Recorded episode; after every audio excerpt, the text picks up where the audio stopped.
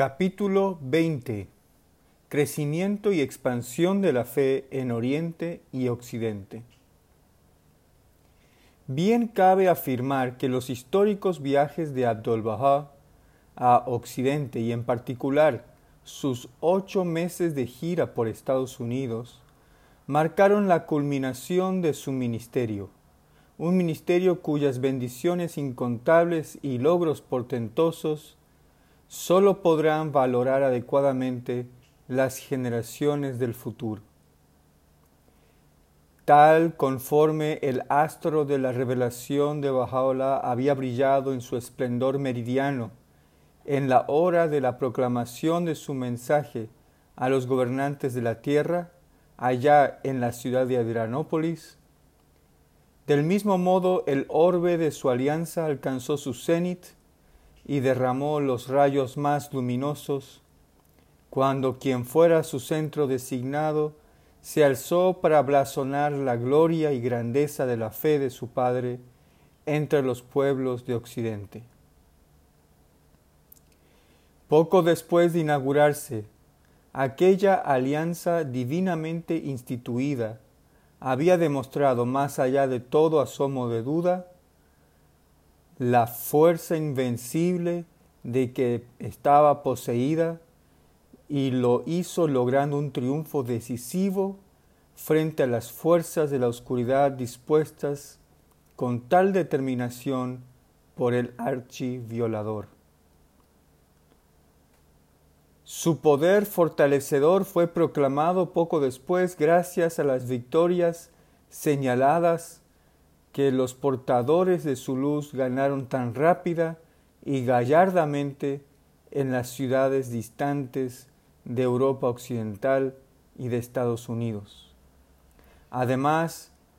sus grandes títulos habían sido reivindicados gracias a su poder para salvaguardar la unidad e integridad de la fe, tanto en Occidente como en Oriente recibió después de una prueba más de su fuerza indomable, con la memorable victoria alcanzada con la caída del sultán Abdulhamid y la liberación ulterior de su centro designado tras cuarenta años de cautiverio. Proporcionó a los que todavía se inclinaban a dudar de su origen divino, otro testimonio incontrovertible de su solidez, al permitir que Abdul Bahá, haciendo frente a obstáculos formidables, consumara el traslado de los restos del Bab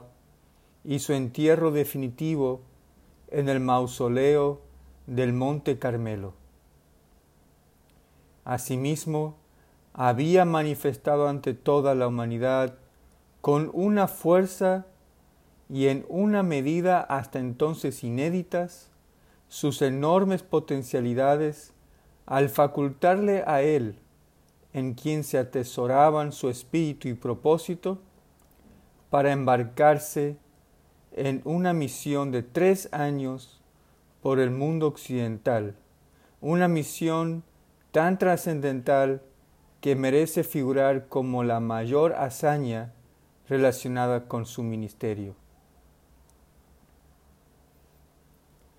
Tampoco fueron estos, por más que destacables, los únicos frutos cosechados mediante los esfuerzos incansables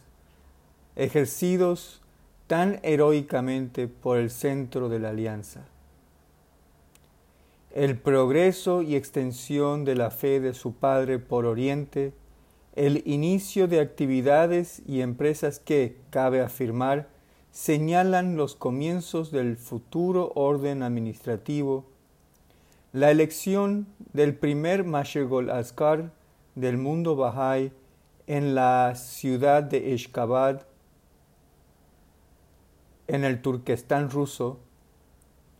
la difusión de las obras bajáis, la revelación de las tablas del plan divino y la introducción de la fe en el continente australiano, estos son los logros que han de tenerse por sobresalientes y que embellecieron el brillante historial del ministerio único de Abdul Baha. En Persia, la cuna de la fe, a pesar de las persecuciones que a lo largo de los años de ese ministerio persistieron con violencia no mitigada, pudo percibirse claramente un cambio notable que señalaba el surgimiento gradual de una comunidad proscrita que emergía de su existencia hasta entonces clandestina. Nasreddin Shah, quien cuatro años antes, cuatro años después de la ascensión de Baha'u'llah, había decidido, en vísperas de su jubileo, marcar un punto de inflexión en la historia de su país, halló la muerte a manos de un asesino, un tal Mirza Reza, seguidor del infame Seyyed Jamaluddin Afghani, enemigo de la fe y uno de los impulsores del movimiento constitucional que, conforme fue cobrando cuerpo durante el reinado del hijo del Shah y sucesor suyo, Mozaffareddin, estaba destinado a asumir en nuevas dificultades a una comunidad ya de por sí acosada y perseguida. Incluso el asesinato del Shah fue atribuido a dicha comunidad como lo evidencia la muerte cruel sufrida poco después de la muerte del soberano por el maestro y poeta renombrado Mirza Ali Muhammad, conocido por el título de Varga, Paloma, que le diera Baha'u'llah, quien, junto con su hijo de doce años, Ruhollah, sufrió una muerte inhumana en la cárcel de Teherán, a manos del brutal Haji quien, tras hundir su daga en el estómago del padre y de despedazarlo, a la vista del hijo,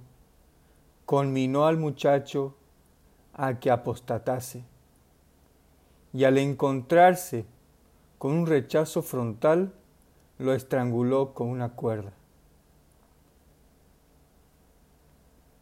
Tres años antes, un joven llamado Mohammad Rezaye Yazdi moría en Yazd la noche de su boda, cuando se dirigía del baño público al hogar. Era el primero en sufrir el martirio durante el ministerio de Abdul Baha en Torbate Heidareye tras el asesinato del Shah. Cinco personas conocidas como Shohadaye Hamse, los cinco mártires, encontraron la muerte. En Mashhad fue asesinado el conocido mercader Haji Muhammad de Tabrizi, cuyo cadáver fue quemado. Si bien el soberano y el gran visir, el reaccionario y carente de principios, Mirza Ali Asghar Khan, el Atabek Azam, concedieron una entrevista a dos seguidores representativos de la fe en París, 1902, esta resultó del todo infructuosa. Más aún, pocos años después, estallaba una nueva tormenta de persecuciones que, según iba cundiendo el movimiento constitucional, se recrudeció a medida que los reaccionarios lanzaban acusaciones infundadas contra los bajáis denunciados como valedores e inspiradores de la causa nacionalista.